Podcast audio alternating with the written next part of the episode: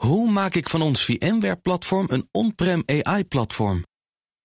Lenklen, NVIDIA AI Enterprise Partner. Lenklen, betrokken expertise, gedreven innovaties. BNR Digitaal wordt mede mogelijk gemaakt door Levi9 Technology Services. Partner in software, product development en digital strategy. Op wie heb jij gestemd?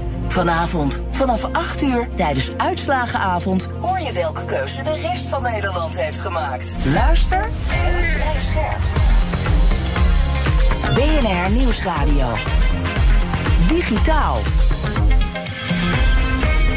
Joe van Buurik en Ben van der Burg. Goed dat je luistert naar BNR Digitaal, waarin we natuurlijk uitgebreid gaan praten over de achtbaanrit aan ontwikkelingen bij OpenAI. Het hele verhaal over het ontslag van Sam Altman, de ingreep van Microsoft en de onvoorziene terugkeer van Altman. Die beschouwen we in de tweede helft van deze show. Zometeen praten we eerst over Black Friday, een fenomeen dat kan overwaaien uit de VS en vooral door webshops van groot formaat omarmd wordt. De laatste jaren in toenemende mate, zo lijkt het soms wel. Hoe we daar nou mee om moeten gaan, dat bespreken we straks dus. Maar eerst Ben van den Burg. Verkiezingen. Verkiezingen en Ja. de uitslag daarvan, de implicaties voor digitalisering. Ja. Die beschouwen we volgende week natuurlijk, als we alles weten. Ja. Tenminste, zoveel mogelijk. Eerst even interessant gegeven over AI en stemadvies. Want volgens een onderzoek van TNO en Kieskompas... geven AI-taalmodellen, zoals Lama 2 van Meta... GPT 3.5, 4 en Turbo van OpenAI... en Falcon, vooral linkse antwoorden op Ja, vragen en stellingen. Dat viel me wel op. ja, En ik dacht, ja, ja, viel me op, weet je, prima, dat is dan zo eh, getraind. En eh, waarschijnlijk staan er meer teksten die links georiënteerd zijn, waar ze op getraind zijn. Dat kan. Maar toen las ik in dat persbericht, dat vond ik interessant, het beïnvloedt, het beïnvloedt ook mensen. Dacht ik, ja, hoezo dan? Want je weet het toch? Nee. Toen ging ik hele platte vragen stellen, als van, moet Nederland kerncentrales bouwen? Ja. Weet je, en dan kan je natuurlijk links gaan antwoorden. En je kan dat natuurlijk rechts gaan antwoorden. Dus als mensen gewoon meer willen weten over duurzaamheid. of meer willen weten over migratie. en ze gaan gewoon een beetje. nou, ChatGPT... en je gaat dan een beetje trainen van, joh, wat, wat. Weet je, ik wil er meer over weten. Ja. Als dat links georiënteerd is, word je dus beïnvloed. Dus die taalmodellen beïnvloeden dus het denken van een samenleving. En ik denk dat dat niet helemaal. Nee, maar dat is toch wel fascinerend, hè? Dat we hebben een, een technologische uitvinding, namelijk stemkeuzehulp. Die Ja. is er nu al een jaartje of 15 of zo. En dan komt er een nieuwe overkoepelende innovatie, namelijk AI. En, en, en chatbots met AI. En die gaan we dan om hulp vragen bij dat soort dingen. En dan overklast dat eigenlijk de hulp die er al was. Tegelijkertijd heb ik ook wel weer zoiets van... ja, die, die eh, bestaande stemkeuzehulpen... die zijn toch vaak een beetje complex. eh, wollig geformuleerd soms. Vragen met een soort dubbele ontkenning. Niks aan. Nee, dat ook nog.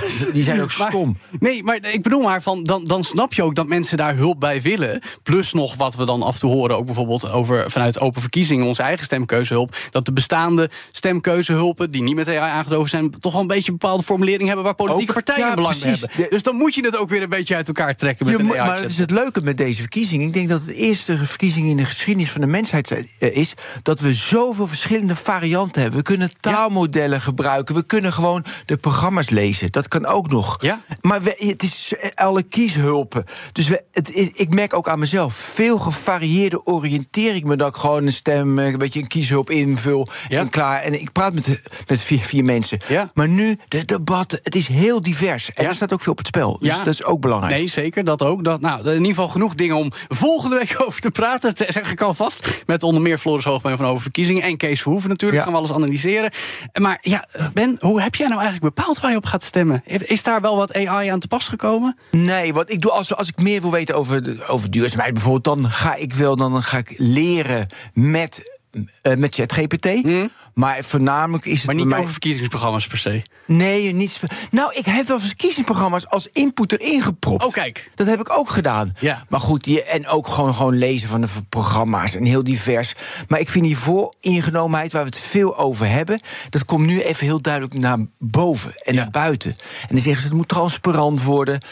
Hoe ga je dat doen? Dus ja, dit, dit is een interessant onderzoek. En eh, we moeten er denk ik wel iets mee in de toekomst. Ja, nou, als het goed is hebben we bij de volgende verkiezingen, wanneer ze ook zijn, misschien wel een Nederlandse tegenhanger, hè, GPT. Ja, nou, goed, laten dat we maken, Kijken ja. of dat dan een nog beter stemadvies gaat. Ja, neutrale en Ja. objectiever. En dat is natuurlijk lastig, hè, want we zien het meest waarschijnlijke woord. Ja. Maar ja, eh, weet je, wat is het meest waarschijnlijke woord is voor jou anders dan voor mij. En voor een is dat links en de ander is rechts. En sommige mensen willen liever dat het links is. En wat is het meest waarschijnlijk? Dus nu is links dus het meest waarschijnlijke. Ja. Dat is ook apart. Nou, sommige mensen zullen daar blij mee zijn, misschien. Precies.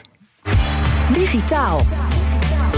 We parkeren AI even om het te hebben over een ander fenomeen dat zich eh, in deze tijd opdringt. Onder meer juist ook in het digitale domein. Want 24 november is het officieel Black Friday. Waarbij zo'n beetje alle winkeliers uitpakken met spectaculaire aanbiedingen. Maar zijn die aanbiedingen nou echt zo goed? En op welke manieren willen vooral de grote webwinkels ons beïnvloeden om te blijven kopen? Kopen, kopen, kopen. Dat vragen we aan Chantal Schinkels, e-commerce expert en auteur van het boek Het Koopinfuus. Welkom Chantal. Ja, dank je. Goed dat je bent.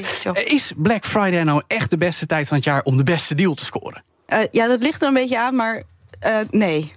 dat het schijnt jammer. zelfs, eh, dus, eh, ik net gelezen in de, in de krant, eh, dat vorige week de beste deals online werden gezet. Oh, dus we zijn net te laat. dus we zijn te laat. Ehm, omdat er is een soort wedloop bezig tussen winkels, tussen online winkels, om je zo snel mogelijk te laten kopen. Want als je namelijk al je geld hebt uitgegeven, Dan kun je het niet nog een keer uitgeven. Precies. Dus dat Dus is waarom Black Friday tegenwoordig een maand is en niet meer een dag een week. exact. Ja, exact. Oké, is het nou een probleem, Black Friday? En, en zo ja, waarom? Ehm, ik vind het eigenlijk. Ik, ik begrijp niet zo goed waarom we Black Friday zo massaal hebben omarmd als bedrijf zijn. Omdat we zitten al heel erg in een koopperiode. We hebben natuurlijk Sinterklaas in Nederland. Kerst. eh, kerst. Eh, en officieel is het natuurlijk een Amerikaanse feestdag na Thanksgiving. Waarbij we alvast cadeautjes gaan kopen voor de kerst. Maar wij hebben daar nog een feestdag tussen zitten. Mhm. En ik verbaas me er heel erg over dat, eh, dat bedrijven deze periode alsnog gaan gebruiken om heel veel kortingen te geven. Terwijl het eigenlijk al een koopperiode is. Ja. Omdat we al in een koopmode zitten richting Sinterklaas. Maar zeggen we daarbij ook, vroeger waren die kortingen er niet. Bijvoorbeeld 20 jaar geleden, toen we al wel Sinterklaas en kerst hadden. En nu we Black Friday ook gewend zijn te hebben, zijn die kortingen er wel. Dus Ja, er komt- of, denken we soms dat die kortingen er zijn? Dat is natuurlijk ook niet Precies, altijd dat het is een truc, die kortingen? Dat is toch een truc? Nou, dat is wel heel of is het grappig. echt? Ehm, nou, ik heb daar wel een heel leuk verhaal. Ik denk dat je hem wel leuk gaat vinden. Nou, zeg het. eh, Ben. Eh, gisteren eh, was mijn partner die zei van... Chantal, kom, kom gauw kijken. Dit is echt te bizar voor woorden. En hij, had- hij was op zoek naar banden voor zijn auto. En nou, naar de een hele goede deal. En dat had hij ehm, dinsdag gevonden. En heeft hij vier stuks gekocht. Ja. Daar was hij helemaal blij mee. Maar gisteren kreeg hij een mailtje met... nu de Black Friday deals. Dus super deal-achtig iets. Waardoor hij meteen in zijn hoofd klikte van... oh, nu heb ik dus een slechte deal gehad. Ik wil het terugsturen, ik wil het annuleren... want ik wil de Black Friday deal. Want ik heb te veel betaald. Ik heb, ja, dat is meteen een perceptie. Ja. Dus toen ging hij de prijs vergelijken... en toen bleken die banden een euro duurder. Ja, ja. Dus het is puur Het is een truc. Het label Black Maar goed, dat is natuurlijk niet altijd zo. Hè? En je kan ook zeggen, eh, ik, ik hoor het in mijn omgeving het hele jaar door tegenwoordig... van ja, ik wil wel die nieuwe spelcomputer... maar ik wacht even tot de Black Friday deals. Want dan is Ja. die in ieder geval een paar tientjes goedkoper. Ja. Dus voor sommige mensen is het misschien, zou je kunnen zeggen... zelfs een positief effect, dat ze nog even wat langer nadenken... voordat ze iets kopen. Ja, alleen je merkt wel dat consumenten heel erg nerveus eh, worden... om dat FOMO-gevoel, omdat je bang bent om de boot te missen. Mhm. Eh, dus daarom gaan ze al veel sneller eh, hun geld uitgeven... omdat die deals al veel sneller beschikbaar zijn. Ja. Dus we hoeven niet te wachten op Black Friday... want het kan zomaar zijn, er zijn nu ook dagdeals... eh, waarbij je nog, nog meer dat gevoel hebt dat je eh, aanbiedingen gaat missen. Ja. Eh, en dan, ja, dan, dan, dan ben je morgen dus te laat. En dan krijg je zo'n timertje, dan worden nerveus. We krijgen echt gewoon lichamelijke Ja. Eh, klachten. We- Ons hart gaat Vanwege sneller al die kloppen. triggers. Wel, En, ja. hoe, en hoe belangrijk is het voor de retailer? Zo'n Black Friday? Of is het van, komen er dan echt meer? Dus hebben ze meer omzet, meer marge? Hoe hoe belangrijk is het voor ze? Het is maar net aan welke retailer je het vraagt. Voor de grote retailers is het natuurlijk enorm belangrijk. Eh, nieuwe cijfers eh, laten ook zien dat er nu al 9 miljoen eh, aankopen zijn gedaan via Ideal. Dat zijn anderhalf miljoen meer aankopen dan dat normaal wordt, wordt gedaan in dezelfde, in de, in, in- op, dezelfde dagen. Dus het is natuurlijk gigantisch. Maar we moeten ook beseffen dat er ook kleine retailers zijn die door dit soort gekkigheid hun hele marge weggeven. Nou ja, precies, dat dacht ik ook aan. Ja. En dan is natuurlijk het verschil tussen grote en kleine winkels... en ook webwinkels en fysieke winkels. Ehm, is het nou echt alleen maar gunstig voor de grote spelers... en hebben de kleine er allemaal last van? Of ligt het iets genuanceerder dan dat? Ja, het ligt natuurlijk, er is altijd nuance. Eh, maar als je heel zwart-wit kijkt, op het moment dat je een niche-product verkoopt, dan heb je vaak geluk, omdat je, je hoeft dan niet mee te doen. Je ziet ook echt een tegengeluid van eh, eh, retailers, van groothandels, van ehm, eh, ondernemers die zeggen: ja, wij doen er hier gewoon niet aan mee. Een heel mooi voorbeeld is Dylan Camille. Ze krijgen ze toch even een, een veertje. Ja. Want zij hebben besloten om op vrijdag gewoon dicht te gaan. Ja, maar is dat dan vanuit een bepaalde waarde uitstralen? Zo van, ja, het is kapitalistisch en dat gaan we niet doen. En we misschien ook wel, we bieden altijd een goede prijs. Dat is ook een, een, een, een, een door het jaar heen marketingpropositie. Ehm, ik vind het toch een interessante keuze. Dat, dat een en het is niet of Dylan Camille een kleine speler is. Het is ook gewoon een, een, een keten in heel Nederland. Ja, dit past natuurlijk perfect bij, eh, bij hun branding. Duurzaamheid. Ja, duurzaamheid. Ze gaan ook bomen planten. Dus daar Mm. zitten dan ook nog extra activiteiten. Dus het is marketing op marketing die zij afkeuren. Precies. Ja, ja. dat is toch eigenlijk ook nou, bijna hypocriet, zou je kunnen zeggen. Ehm, eh, je- dat, zou je, k- dat zou je kunnen zeggen, maar het voelt. Dat is heel gek. Ja. Maar het voelt- dan denk je van ja, het, het, het is wel eh, nodig dat we een tegengeluid gaan horen. Ja. En dat we gaan nadenken van oké, moeten we eigenlijk dit wel willen? Omdat ja, er wordt zoveel gekocht. En waar ik me heel erg eh, bezorgd om eh, maak, en dat eh, de mensen die mij wat langer kennen, die weten dat, Mhm. is het, het, het financiële gedeelte. Want ik heb het nu over ideal betalingen. Nou, die worden dan direct van je rekening afgehaald. Maar er zijn natuurlijk zat mensen. Eh, het is allemaal duurder geworden. Ehm, eh, we hebben het allemaal moeilijker. Mensen kunnen dat geld Op eigenlijk niet bedoel je? Mensen, soms. ja, mensen Ja. die kopen nu ook natuurlijk om, op afbetaling. Ja. En dan kiezen ze voor een afbetalings. eh, en daar zit ook gewoon een heel businessmodel achter. Waarbij ze het, het niet boeiend vinden omdat jij op tijd betaalt. Want zij hebben namelijk ook interne incassobureaus waar eh, omzet eh, door binnenkomt. Ja. Maar Dus daar maak wel dus, druk om. ja, maar dan vind je dus bij die retailers dat ze een ethisch eh, eh, zeg maar, kompas missen. Want anders zouden ze zeggen van ja. De grote retailers. Ja. ja. Ik denk aan dark patterns te inbrengen. Ik bedoel, weet je, mensen gek maken, verslaafd maken, Ja. meenemen in die sale. Dan doen ze dat, maar ze kunnen het eigenlijk niet betalen. Ja, nee, maar los van de technologie erachter, eh, gewoon alleen het feit dat ze het doen. Ik bedoel, we zijn juist ook in 2023 met elkaar begaan en, en ethics en er voor elkaar zijn, weet je wel. Maar eigenlijk slaan ze dat dus allemaal in de wind. Want al die dingen die jij net noemt, dat is helemaal niet goed voor mensen. Nee, en eh, je merkt nu ook dat ze bijvoorbeeld ergens een wetgeving komen waarbij we eh, ervoor moeten zorgen dat we, en dat komt eigenlijk door, ook door Black Friday, is dat we de adviesprijzen al 30 dagen moeten, al moeten hebben voordat je dat gaat afprijzen. Ja. Dus dat is een, een wetgeving waar wat echt dit jaar, eh, wat dit jaar nog belangrijker is geworden. Mhm. en, en wat zie je? Eh, door de komst van eh, dynamische prijsstelling, maar ook door de groei van marketplaces waar, waar meerdere prijsstellingen worden getoond. Ja, daar, daar zie je dan de zaken als korting op de meest getoonde prijs. Of Ja. Eh, dit is de Ja, dan prijs formuleren ze het anders en dan komen ze ermee weg Precies. om het toch zo te Ja, adverteren. want dan eh, voldoen ze aan de wet, maar de consument wordt er niet wijzer van. Ja, precies. Dat gaat dus vooral om de perceptie. Hè. Laten we even. oh, Dark patterns, de naam viel net al. Ehm, in hoeverre wordt dat nou echt door alles en iedereen ingezet? Want we horen natuurlijk wel eens verhalen dat vooral grote partijen zoals Amazon al sinds jaren dag met algoritmes bezig zijn. Andere trucjes om bijvoorbeeld prijzen te laten fluctueren. Eh, in, in, in hoeverre is het echt algoritmes die, die de dienst uitmaken als het gaat om wanneer wij denken goede prijzen te zien? D- als je kijkt naar de grote be- bedrijven, die maken dus gebruik van die dynamische prijsstellingen. En dat is compleet algoritmes. Ja, dat kan letterlijk van minuut tot minuut verschillen. Nou, ik, een seconde. Seconde Zelfs nog, zelfs, ik, ik kan een andere prijs zien dan dat jij eh, Ja, eh, maar ziet. zijn er bepaalde platforms waarvan je zegt, nou die doen het all the time, en anderen zeggen, nou die doen het gewoon niet? Bepaalde webwinkels bijvoorbeeld. Ehm, het, het moeilijke van dark patterns is dat. Eh, soms zijn er, eh, wordt er, worden er dark patterns gebruikt die dus een dark pattern zijn, maar waar mensen gewoon niet van bewust eh, van zijn. Dus Ja. bijvoorbeeld een dark pattern is dat. eh, eh, Vandaag bezorgd, morgen in huis. Vind ik niet per se een dark pattern, maar ik ben misschien wel sneller geneigd om te klikken. Ja, dat is waar. Maar een andere dark pattern is dat je je vrienden gaat overtuigen van... oh ja, dit is, hè, eh, ik, dit is, een, ik, dit is een mooi shirt. Ja. Eh, hier heb je een kortingscode. Dan kan jij ook zo'n mooie shirt kopen. Ja, en dan ja. krijg ik ook een kortingscode. Ja, dat, dat klassificeren we eigenlijk ook als dark pattern. Ondanks Precies. dat jij denkt, ik geef jou 10% Ja, vol- korting. Dus mooi, hè? Ja, volgens de Europese Commissie is dat een, een voorbeeld van een dark pattern... waarbij we dat niet echt... Nee, Ja, dat beschouwen we niet zo. nee. Want kijk, bij een dark pattern heb je heel veel waarde voor, eh, hoe het- ja, voor de, ja, voor de zeg maar, aandeelhouders van dat bedrijf. Voor de consument iets minder. Maar je hebt natuurlijk ook overtuigende patterns, mensen meenemen, waardoor je ook waarde hebt voor de consument. Ja. Hoe wordt dat gebruikt? Dan kun je daar voorbeelden van geven. En nou, dit is dan een voorbeeld van, oké, dit is dan waarde voor de consument, want je krijgt korting. Maar ondertussen worden er, wordt er wel data van je verzameld. Een ander voorbeeld is dat je als je jarig bent, eh, dat is misschien leuk. Ja, die is heel leuk Mijn vrouw heeft Ja, elk en- jaar met de Efteling, want dan heeft ze weer korting aangeboden gekregen. Eh, precies, als je jarig bent word je overspoeld door verjaardagsmailtjes. Maar je kunt ook bijvoorbeeld gratis producten halen. Je kunt gratis pizza eten, je kunt gratis tompoesen halen. Ja. Eh, van alles, als je jarig bent, dan word je helemaal in de watten gelegd. Maar noemen we dat nou een dark pattern? Nee. Want again, dat kun je ju- ju- juist ook als een cadeautje ervaren. Ja, maar ondertussen is er wel echt een dataverzameling bezig. Het is Ja, geen ja. officiële dark pattern, maar eh, het kan daar daarna wel voor gebruikt worden. Ja, maar wat zegt de wet en regelgeving nou van? Want we hebben ook de AVG inmiddels al ruim vijf jaar. Ja. Heeft hij dit soort dingen nog niet aan banden weten te leggen... op het moment dat mensen gewoon hebben gezegd... nou, hier is mijn mailadres, stuur mij die nieuwsbrief een week voor mijn verjaardag maar? Uh, nee, omdat we de, heel veel bedrijven zijn echt op zoek naar dat grijze gebied. Mm -hmm. uh, ik, laatst kwam ik weer een cookie banner tegen... waar er uh, iets van 150 marketingcookies werd, werden opgeslagen. Oké, okay, dan heb je een cookie banner en dan kun je dan accepteren. En je kunt natuurlijk ook nog je voorkeuren door, doorgeven... maar dan moet je echt een waslijst aan cookies door... Mm -hmm. van, van die schuifjes die je aan en uit kan zetten.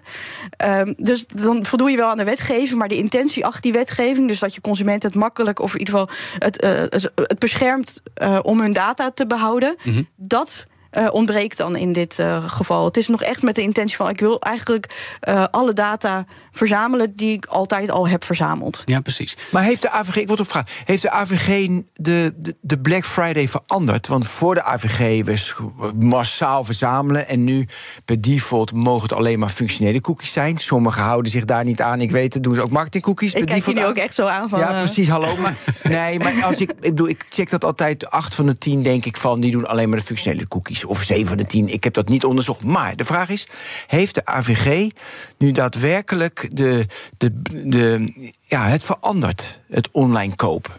Uh, het heeft het wel een beetje geremd, omdat mensen, omdat bedrijven die raakten echt in paniek. Uh, van oké, okay, hoe, uh, hoe, hoe, is deze wetgeving? De wetgeving zelf is natuurlijk best wel vaag, dus voor heel veel interpretaties vatbaar. Ja. Um, en dat, dat, heeft er wel echt voor, ook wel voor gezorgd dat we een beetje, de, nou, zoals ik al zei, het grijze gebied zijn uh, gaan opzoeken. Van ja, wat mag er wel, wat mag er niet. Ja. En soms zit de wetgeving. Laatst had ik een lezing bij um, uh, mededingingsadvocaten uh, op de, hier op de Zuidas. En um, zij gaven ook aan van ja, we zijn eigenlijk alleen een beetje in gesprek met de grote bedrijven. Ja. En bedrijven die.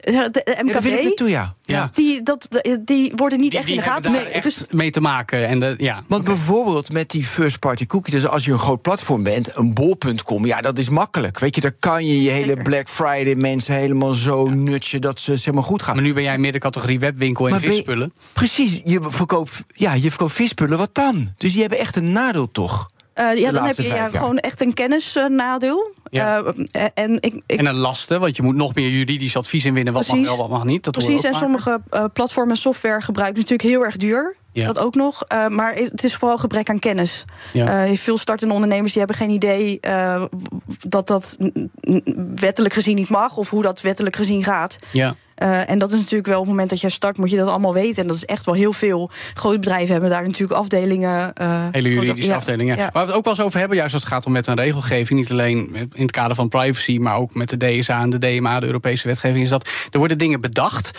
En dat is dan op papier juridisch allemaal mooi. Het is een oplossing. Maar in de praktijk kunnen de grote bedrijven eromheen laveren. En heeft de consument eigenlijk nog steeds met dezelfde situatie als voorheen te maken. Ja, en dat is dus echt wel een voorbeeld wat ik net dus aangaf over de eh meestalprijzen en Ja. Korting op de Ze meest vinden weg eromheen en eigenlijk zie je nog steeds hetzelfde. Maar dan iets, iets anders verwoord. Ja, en ik vind het eigenlijk zelfs nog moeilijker geworden. Want met, oké, je krijgt 25% korting, maar is dat dan. Je kan het nergens meer mee vergelijken. Ja. Want ja, met welke, wat is de adviesprijs Wat is de dan? prijs dan vorige week of, voor, of een half jaar geleden? Exact. Ja. En dat zie je dus niet Ja. meer. Nou ja, er zijn natuurlijk wel tools. Hè? Bijvoorbeeld eh, Tweakers heeft PriceWatch. Dus voor alle tech-artikelen ja. kun je kijken... wat kostte dit Ja, x tijd geleden. Ja, dat is wel een mooi, eh, een mooi bruggetje. Eh, van de week was ik dus op zoek naar een nieuwe koptelefoon. Mm. Ik dacht van, hè, want ik ook, mijn brein, eh, iedereen die. eh, als je het- bewust bent, ben als je je er bewust bent, dan ben je er zelfs nog gevoelig voor. Ja. Ik dacht van, ja, dat koptelefoon moet ik deze week kopen, want dan heb ik de beste prijs. Eh, en ik kijk, eh, van, oké, nou, ehm eh, tweakers gekeken. En toen bleek dus dat twee weken geleden was die 50 euro goedkoper. Ja, dan ben je dus toch een beetje in de luren. Ja, en het voelt op het moment kortingen voelt een beetje alsof je iets overwint of dat je bespaart. Ja. Maar feitelijk bespaar je natuurlijk helemaal niks. Want je, je koopt wel gewoon je spullen, ook al is het een, misschien een lagere prijs. Nou, nu is dat hele Black Friday is heel erg de, de webshop die verzint acties goedkoper. Of eh, nou ja, ze doen het pattern nog beter. En dan, en dan kopen mensen meer. Hebben we de platformmakers, ik noem een Shopify of een Magento, hebben die ook speciale plugins of speciale tools speciaal voor Black Friday? Um, niet per se voor uh, Black Friday, maar dat zijn gewoon ook de standaard, de standaard tools die ze hebben om mensen voor, maar niet ja. iets speciaals hebben ze nog. Maar voor Black Friday zetten ze al het vinkjes aan. Ja, ja. precies. Ze hebben wel mooie uh, logootjes natuurlijk, dat je Black Friday superdeal kan uh, tonen. je hebt natuurlijk dat algoritmische andere mensen kochten ook, of dit is speciaal voor jou omdat je product X hebt gekocht. Precies. en daarin zit heel veel omzet. Op het moment dat je daar je data niet voor niet, niet meer mag voor gebruiken, dus je persoonlijke data voor die persoonlijke aanbevelingen. Ja. Uh, als je dat als bedrijf niet meer mag gebruiken, dan kan het zomaar zijn dat dat uh, gedeelte 80% minder om, omzet oplevert. Ja, dus uh, zeg maar, Shopify heeft dan een speciale ja, zeg maar, dingen die ze doen voor Black Friday. Ja. Ja. En tools, ja. En heeft dan bijvoorbeeld ook Azure of AWS, waar het op draait. In de cloud hebben die dan ook speciale. Want ja, er komt heel veel verkeer. Oh, dan moeten we ook speciale nou, dat, is, wel leuk dat je dat zegt. Inderdaad, de hostingpartijen die zijn al maanden. Want de, deze periode voor e-commerce, dus dat begint al in september. Ja. Uh, en die, die bieden wel speciale. Of juist duurder, hè? Want er komt meer. Ja, nou, uh, ze bieden in ieder geval de garantie aan dat je webshop omhoog blijft. Precies. Dat is natuurlijk allerbelangrijkste. Black Friday, Black Friday. Goed. Laten we het toch nog even omdraaien de laatste paar minuten, Chantal. Want we kunnen natuurlijk ook zeggen een kortingsfeestje moet ook fijn zijn. Want het niet alleen het gevoel, maar ook daadwerkelijk dingen voor minder geld kunnen kopen. Hoe zouden we dit nou op een welverantwoorde ethische manier kunnen doen, juist in de e-commerce? Of zijn er sites die dat doen? Die zegt, nou, die zijn wel goed bezig. Nou, ik vind het best wel uh, lastig om, te, om, om aan te geven. Er zijn natuurlijk sites uh, die, die dat doen. Ja. 100% Gewoon die daadwerkelijk ver zeggen, ja. nu korting... en het is de rest ja. van de tijd ja, niet zo. Klopt, ja. Of uh, helemaal niet aan meedoen. Of um, ja, gewoon in ieder geval waarde leveren voor wat ze... Ja. Maar moeten we er helemaal van af? Of zeg je, nou, het kan wel, maar doe het dan op zo'n manier? Um, ik denk niet dat we er vanaf kunnen. Nee. Want het is gewoon een menselijk iets. Ja. Uh, dit is echt gewoon op breinniveau en we weten dat het werkt. Um, en wat, wat, om heel, heel concreet op je uh, vraag uh, ja? te beantwoorden. Het is gewoon heel erg lastig om bedrijven nu te pinpointen van oké, okay, die zijn goed bezig. Ja, ja. Want het is namelijk de voorkant. Uh, het is heel erg moeilijk om te zien wat er nou uh, in de, op, de achtergrond. want er zijn ook bedrijven die heel erg transparant zijn over de hoeveelheid data die ze verzamelen, bijvoorbeeld. Ja. En dan denk ik, oh, dat is echt een voorbeeld. Maar dan blijkt het dat ze al die data ook weer uh, verkopen voor miljarden euro's aan derde partijen. Ja, maar er zijn partijen zoals Amazon die daar hun imperium opgebouwd hebben. Die zouden ook niet zonder kunnen dan. Nee. Ja. Nee, en, en uh, consumenten vinden dit. Want uiteindelijk, als ik met consumenten in gesprek ben, uiteindelijk draait het allemaal om, om gemak. Ja. Daarvoor werkt dit. Ik wil het hebben, ik wil er niet ervoor voor betalen en ik wil het nu. Ja, ja. vooral dat. Maar zou Amazon als het niet meer mag, zo, en dat DMA houdt het tegen, als het niet meer mag, hè, mensen zo tracken, mensen zo profilen. Wat kost dat dan voor Amazon? Dus hoeveel slechte zijn ze dan af? Nou, je kunt het een beetje, uh, beetje zien als wat Meta, Meta heeft gedaan een paar weken geleden over abonnementsmodel. Oh, uh, ja, accepteer alle, dat we al je privacy dat weten uit of dat je betaalt. Sommige ja. mensen die waren helemaal verbaasd van ja, moet je mee? Ik wil gewoon uh, mijn feed scrollen. weg met die melding. en en daar zag je dat het abonnementsmodel 12,99 was. Als je, je met je mobiele telefoon het af, afsloot. En dan, ja, dan kan je al een beetje bedenken van oké, wat, is, wat is de waarde dan van mijn data op het moment dat ik dat niet meer wil? Tot slot, hè, ik bedoel, het is nog steeds een beetje Black Friday. Ik wil me voor volgend jaar Wat moet ik nou volgens jou doen om te zorgen dat ik me niet laat beïnvloeden, los van dit gesprek te hebben gehoord? Uh, de komende, sowieso, dat is wel leuk, deze week echt gebruiken om om, want je krijgt natuurlijk, je wordt, heb je hoeveel nieuwsbrieven heb je gekregen deze week? Veel. Te veel. Ja? Ik heb onderbroeken gekocht. dus ik ga gigantisch. in december wel weer kijken. Nou ja, dat kun je dus gebruiken om uit te schrijven. Ja. Oh ja, gelijk ja. op zoek gelijk waar doen. kan ik hem niet meer krijgen. Uh, of een ander mailadres voor gebruiken voor dat uh, voor dat, dat heel rigoureus. Ja, dat is uh, nee, spammail is heel goed. Ja, nee, maar dus uitschrijven en heel erg het een beetje rationeel maken. Dus een lijstje maken van oké, dit zijn de producten en het de maanden van tevoren even bijhouden om te kijken of het echt nou een goed goede deal is. En bijvoorbeeld notificaties om te zien of ik het in april misschien ook voor een goede prijs kan krijgen. Precies, en zeker bepaalde uh, spullen die, die, die, blij, die komen echt over een tijdje weer in de aanbieding. Het is niet zo dat, dat het alleen maar deze week of alleen maar vrijdag is.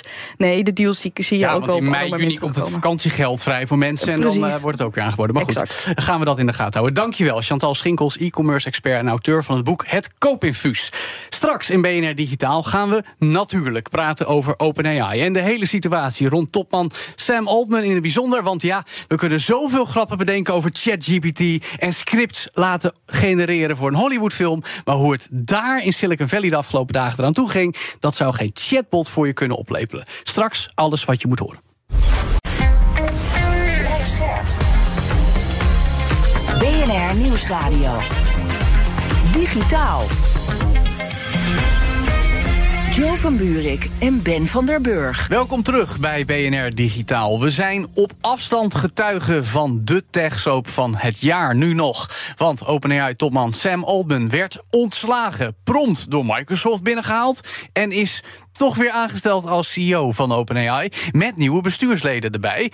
Alle reden om te proberen om deze doldwaze achtbaan aan ontwikkelingen in context te zetten met twee experts. Remy Gieling, oprichter van kennisplatform AI.nl, welkom. Leuk om er te zijn. En Taco Potsen, CEO van techbedrijf Open Social. Geen relatie met OpenAI overigens, hè? Nog niet. Nog niet, oké. Oh, ja, hoor. het wordt nog een. Heren, welkom.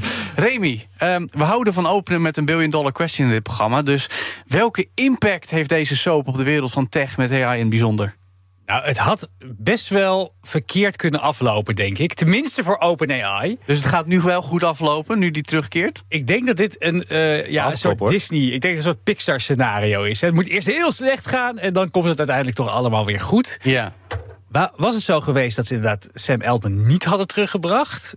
En hij bleef bij Microsoft. En ik denk dat meer dan 80% van de medewerkers met Zeker hem mee meer, waren 80, gegaan. Ja, dat was wel de indicatie van die brief die ze hadden Ja. gestuurd. Dan was OpenAI in een soort van Kumbaya-overlegclubje beland. Ja. En had binnen een half jaar zijn complete relevantie in de techwereld eh ja, teniet zien gaan. Ja, nou dat is één ding. Er is een hoop af te pellen. Gaan we zo doen. Taco, wat valt jou het meest op aan de ontwikkelingen van de afgelopen dagen?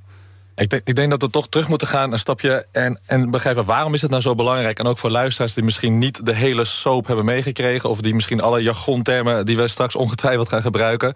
Eh, ze zijn dus bezig om een superintelligentie te bouwen. En dat, ze, dat, ja. dat zeggen ze. Nou ja, we zien hoe hard ChatGPT en alle ontwikkelingen gaan. Dus misschien gaat ze dat wel lukken. En dat kan maar één keer in ons leven. En Mm. als het lukt, dan kunnen we of een soort van gouden tijd ingaan... waarin al onze problemen worden opgelost... of het is het einde van de mensheid. Ja, dus dat is voer voor discussie binnen een bedrijf als OpenAI. Dat is duidelijk Dat is nogal wat, hè, waar, Ja, waar we het over dit wordt al veel te groot neergezet, Ja. maar ga door. Dit is nogal wat waar we het over hebben. Dus, dus in, en in die context, daar is het hele probleem eigenlijk natuurlijk ontstaan. Dus Ja. zijn we bezig om de mensen te redden...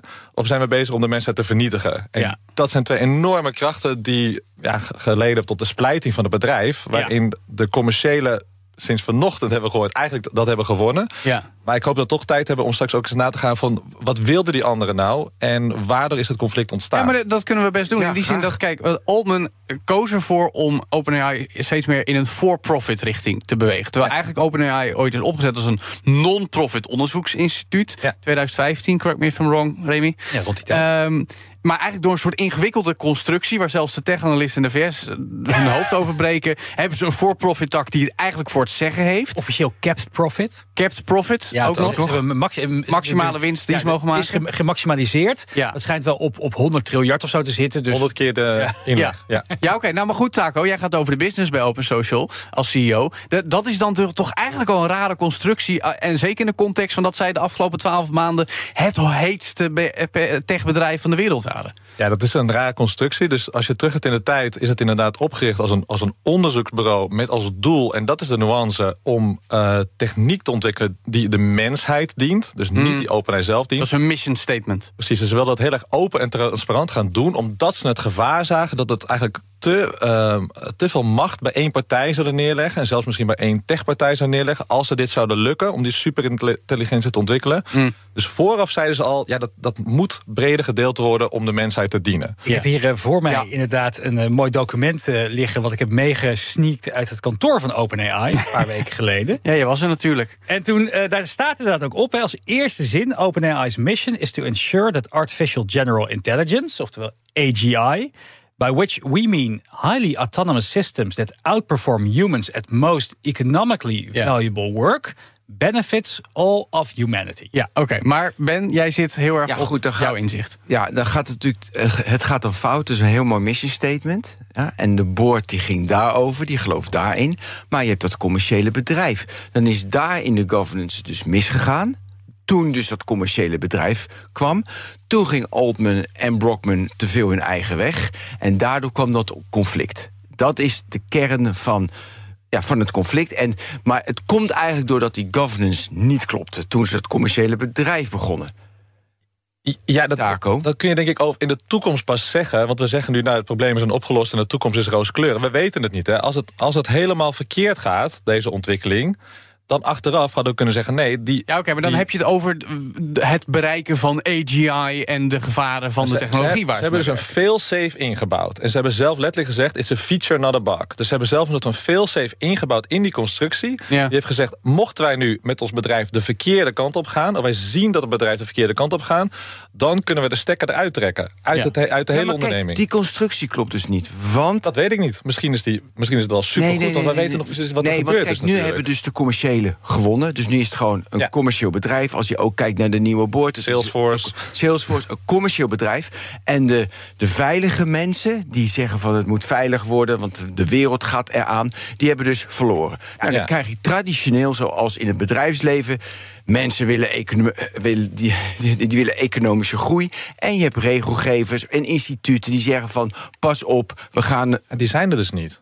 Jawel, want je hebt de AI-act, je hebt allemaal regelgevers en instituten die het doen. Zij wilden dat in één bedrijf doen, in één instituut. En dat gaat niet samen. Dat bewijst deze case ook. Nou ja, en ik- de, de, ik vind het heel mooi hoe Taco het hier brengt. Maar dit is natuurlijk wel veel te plat wat, eh, hoe het wordt geslagen hier. Als het, Sam Elton een soort van, We hebben mega, maar 20 een soort, van megalomane, geldbeluste wolf is. Terwijl die arme man niet eens een procentje aandelen heeft. Alleen een beetje indirect. Nee, maar goed, hij dit is, dus, dit is dus wel de vraag. Hè. Gaat dit om de rol van Altman en hoe die die gespeeld heeft? Of gaat het om de cultuur binnen OpenAI? Nou, de cultuur heeft laten zien, dat vind ik juist zo mooi hieraan, dat ze allemaal.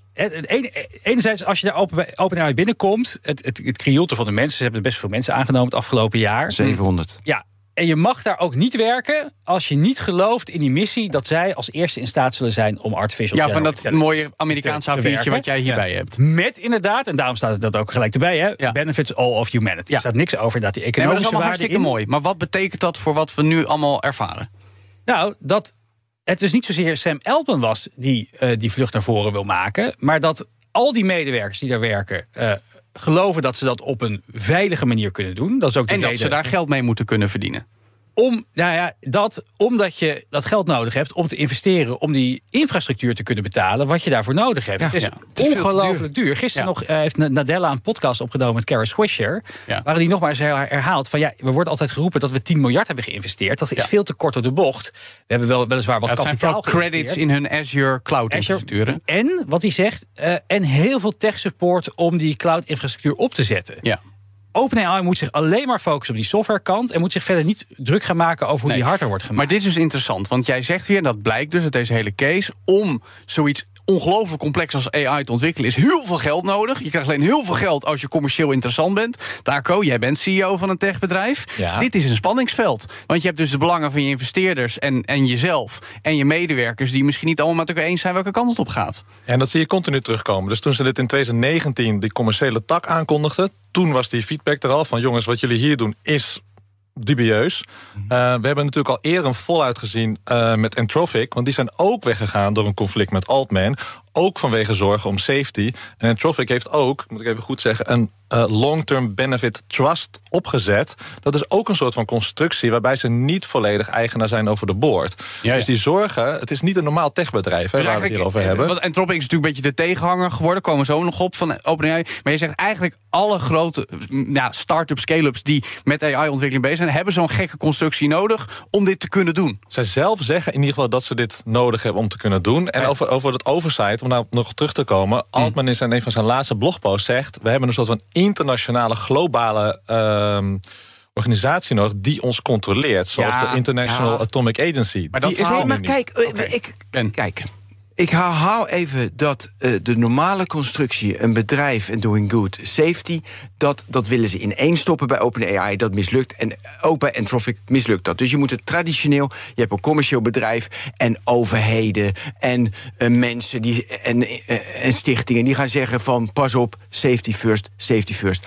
En daarom, denk ik ineens, zat Sam Altman natuurlijk het laatste jaar, jongens, reguleer ons. Want intern werkt zoiets niet. Want Niet 700 paar handen op elkaar Nee, en want de je kosten de zijn top. zo Ja. hoog. Je moet wel commercieel. En daarom wil hij dan van doe het dan maar extern, want intern lukt het niet. Nou, en nu explodeert het. En dit bewijst eigenlijk dat die constructie niet werkt. Ja. Maar het is wel interessant, daar, daar wilde ik net al even naartoe, is dat dit dus, het, het is bijna. eh Avas noemt zichzelf als een soort van de secte uit Leusden. Ja. Dit is de Ja. overtreffende trap. Hè? Oh, De er zijn zoveel verhalen die echt nergens op Maar slaan. dan- oké, dan wil ik Het- het, het belangrijkste even aanhalen. Nee, maar het, dit is dus, het is bijna een soort cult following. Ja. Dat, dat is natuurlijk ook no- nooit eerder voorgekomen. Dat als je een keer de CEO op straat zet. Ik weet niet of als, als, als jij op straat wordt gezet, Taco, dat volledig.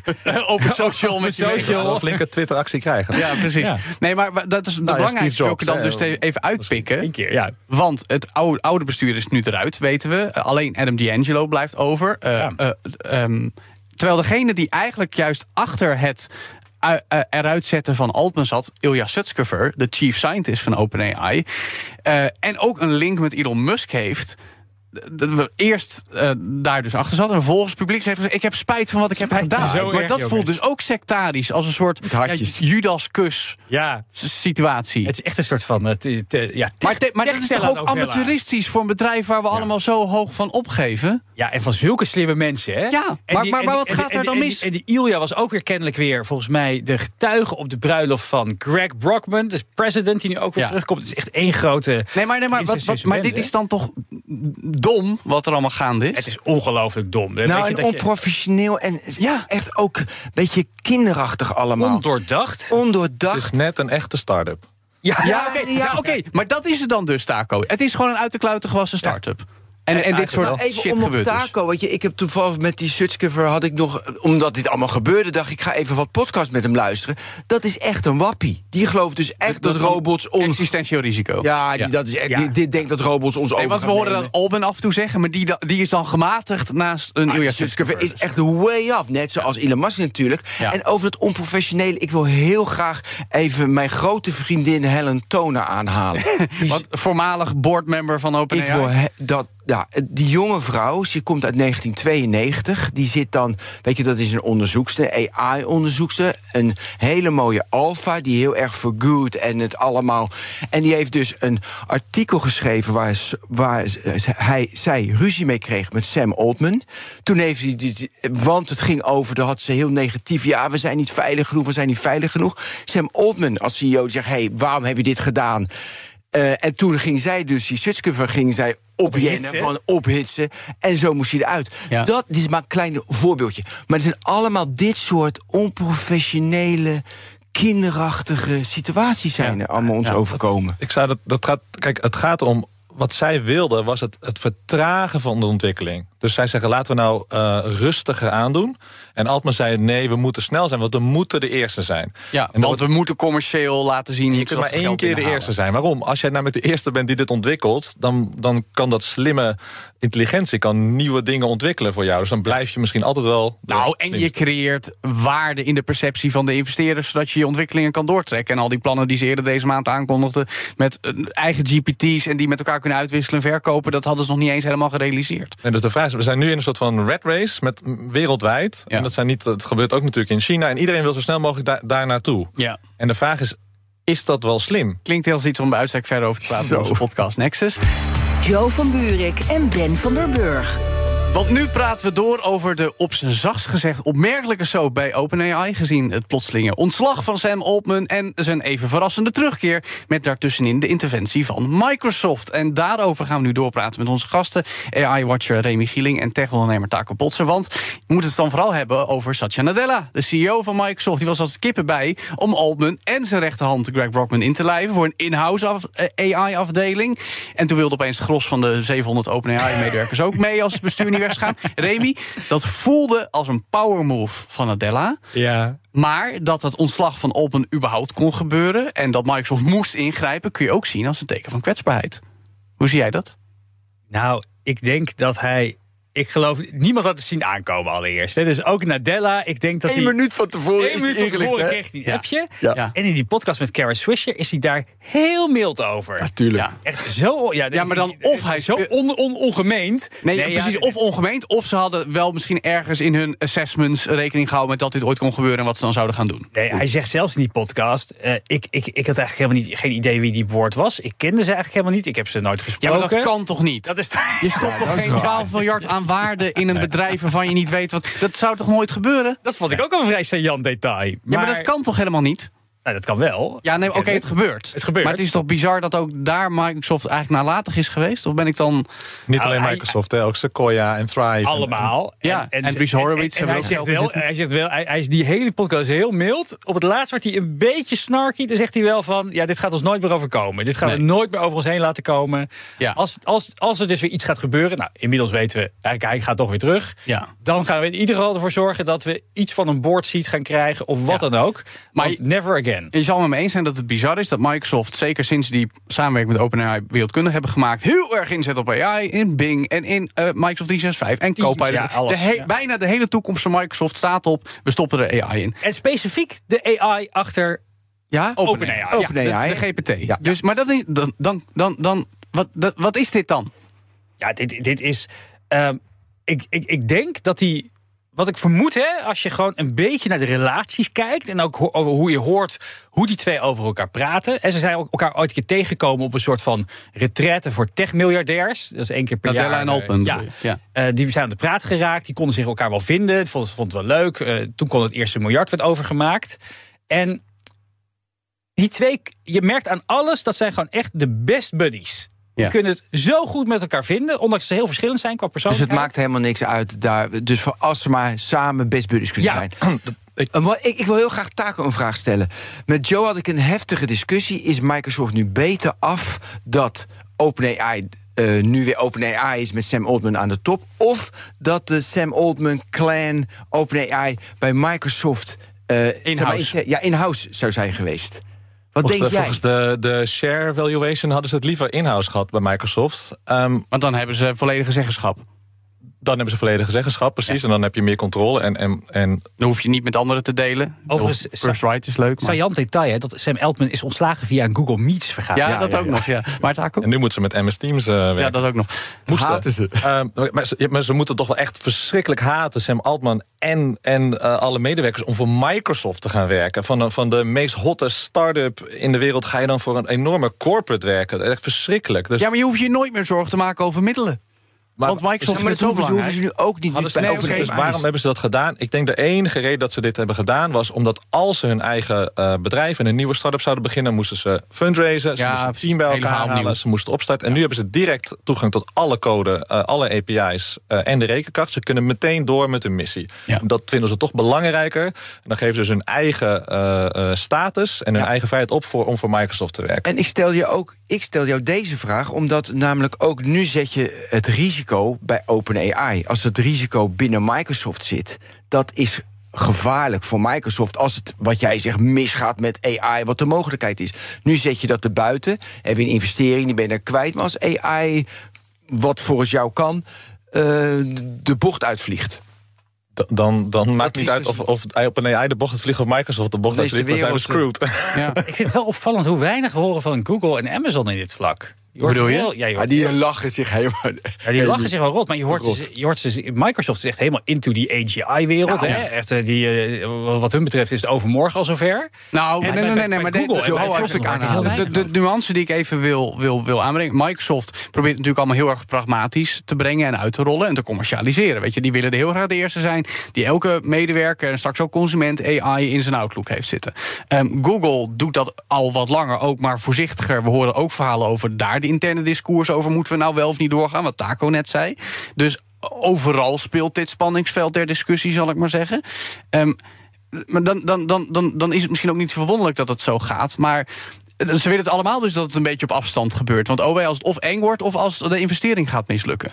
Dus dan willen ze het ook. Ja, Google heeft natuurlijk wel een in-house AI-afdeling. Jazeker. DeepMind. zeker. Maar die Maar loopt OpenAI dan ook echt voor? Is OpenAI de partij waarmee je dit wil doen? Zijn die het verst, voor zover we weten? Ja, wat mij Ja. betreft wel. Eh, Eerst, eerst was het DeepMind, maar goed, een van Ja. de co-founders ook weggegaan. En eh, dat- ik, ik, ik denk dat die een beetje inderdaad, die zou ook wel heel erg ja, in dat bedrijf, in Google, ge- ge- nu, nu, nu, nu opgeslokt eigenlijk. Dus eigenlijk bijna in-house geworden. Ja, ik denk niet dat, dat, dat het bedrijf ten goede is gekomen.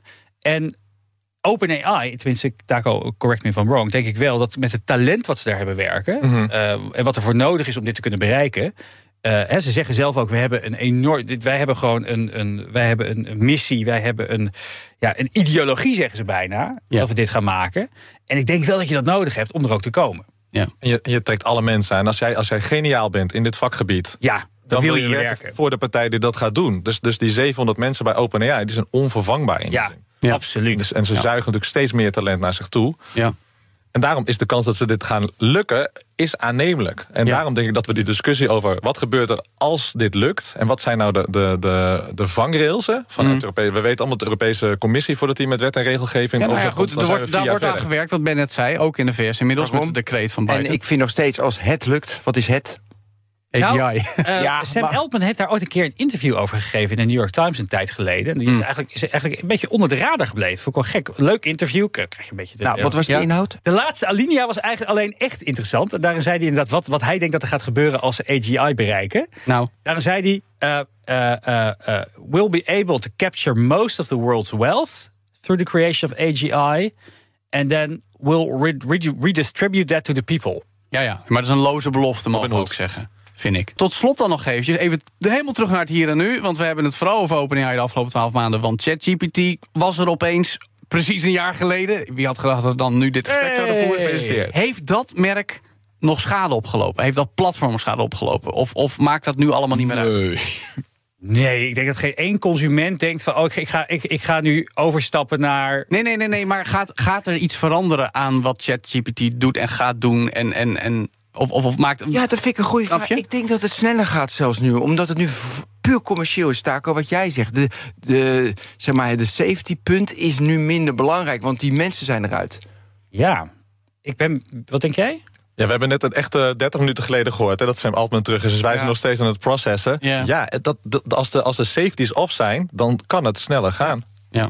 Ja, ik, Is ik, dat ik- goed? Ik, ik weet Dat het weet niet. ik eh, je, die ene vent van Quora, eh, die zit er nog steeds. Hè? Ook Ja, een van de- D'Angelo. ja, echt die blijft nog steeds in het bestuur zitten. Die maakt zich voor mij ook wel redelijke, redelijke zorgen. Maar die mag dus toch wel aanblijven. Om een beetje gewicht En, en dat vind ik wel opvallend. Weet je, als hadden natuurlijk ook kunnen zeggen: je moet er allemaal op, eh, op, op flikkeren. Maar dat, dat, dat hebben ze dus niet gedaan. Nee. Dus Ja, er- maar de twee boardmembers die echt het meest tegen waren, die zijn eruit. Ja. Ja. Met de drie zelfs, ook eh, natuurlijk eh, die Sutskiffers. Ja, Ja. maar ik denk niet dat het. eh, Ik denk dat het. eh, eh, ik, ja, ik denk dat het inderdaad eh, even snel of zo niet sneller gaat. Ja, nou dat gaan we dus dan merken. In ieder geval gefeliciteerd ChatGPT met je één jaar bestaan. Dankjewel, dankjewel, ChatGPT. En het, en het voortbestaan van, eh, precies, het voortbestaan van OpenAI. Dat hebben we nu in ieder geval besproken met Remy Gieling, oprichter van kennisplatform AI.nl. En Taco Potsen, CEO van techbedrijf Open Social. Tot zover BNR Digitaal, ook al te beluisteren. Als podcast op elk bekend platform. Abonneer je daar ook op BNR Digitaal als podcast beoordeel ons. Dat vinden we fijn. Doe dat ook met de technoloog. Waar gaat het deze week over, Ben? Stemmen? Natuurlijk! Ja, dat gaat over Dat stemmen. moet je dat doen deze week. kan. Ja, Met nee, een potlood, hartstikke veilig, Hartstikke niet goed. digitaal. Niks met computers. Eh, wel veel computers in onze podcast BNR Nexus. Ik noem hem al, waar we uiteraard volop doorpraten over OpenAI. En blijven op de hoogte van het laatste nieuws over OpenAI. En ook andere tech-onderwerpen in het tech-update. Twee keer per dag. Dus eh, natuurlijk komende woensdag weer een nieuwe BNR Digitaal. Dus zeg ik graag namens onze hele tech-redactie. Tot volgende week. Dag. Hoi. BNR Digitaal wordt mede mogelijk gemaakt door Levi9 Technology Services. Partner in software, product development en digital strategy. Hoe maak ik van ons VMware-platform een on-prem AI-platform? Lenklen, NVIDIA AI Enterprise Partner. Lenklen, betrokken expertise, gedreven innovaties.